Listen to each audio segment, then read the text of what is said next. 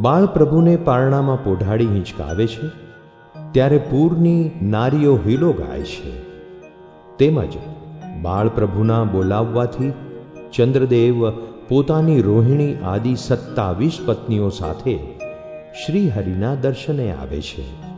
વગેરે પ્રસંગોનું વર્ણન અહીં સાતમા વિશ્રામમાં કર્યું છે.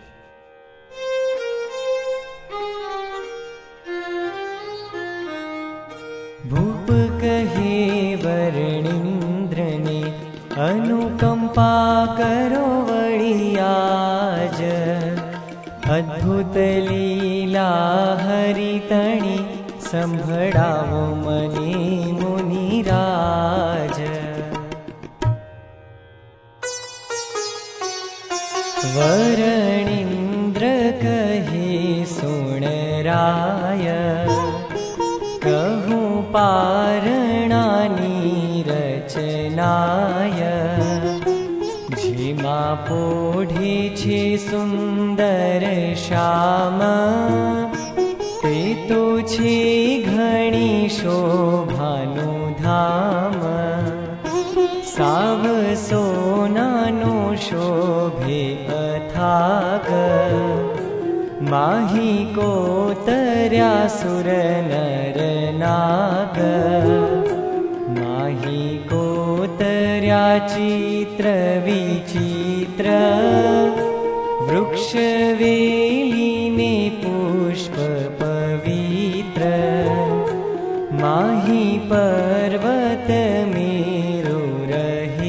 छे माहि सागर सरिता वहे छे हंस पोपट पो जे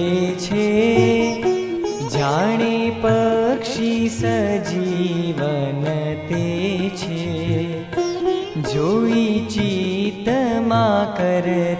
विचार। भासे ब्रह्माण्ड नो ज आकार मोरवायादिवा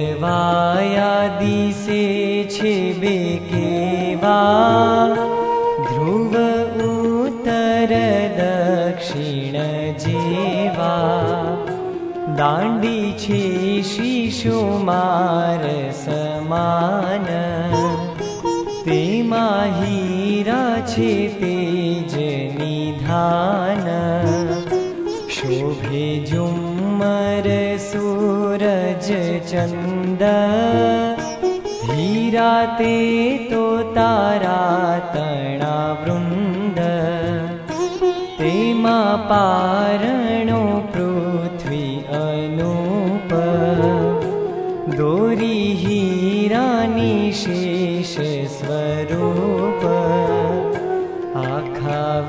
ईश्वना अन्तरजामि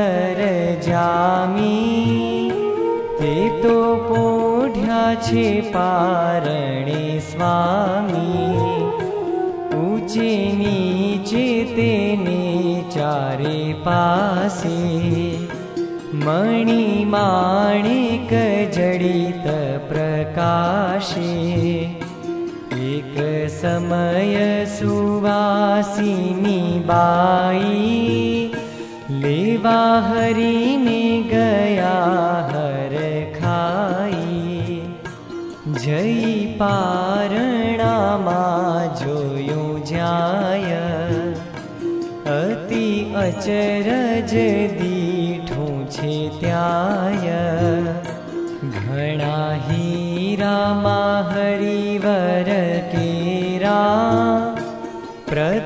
म्ब पड्यापजो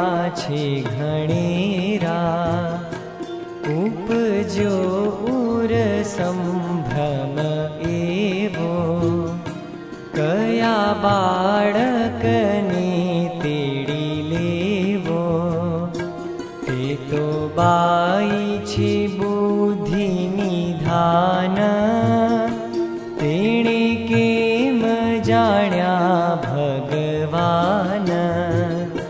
જમણે ગાલેટી બકડી છે જે હ प्रतिबिम्बेडा बे दि तेह तेथि सत्यस्वरूपे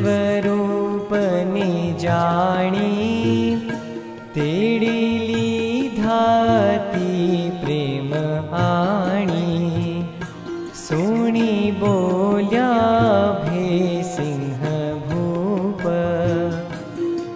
हो आश्चर्य एतो अनूप।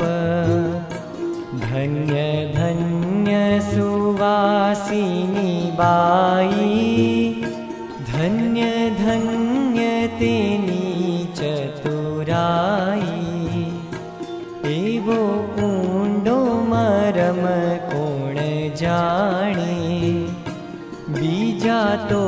पडे भ्रमणानि खाणे।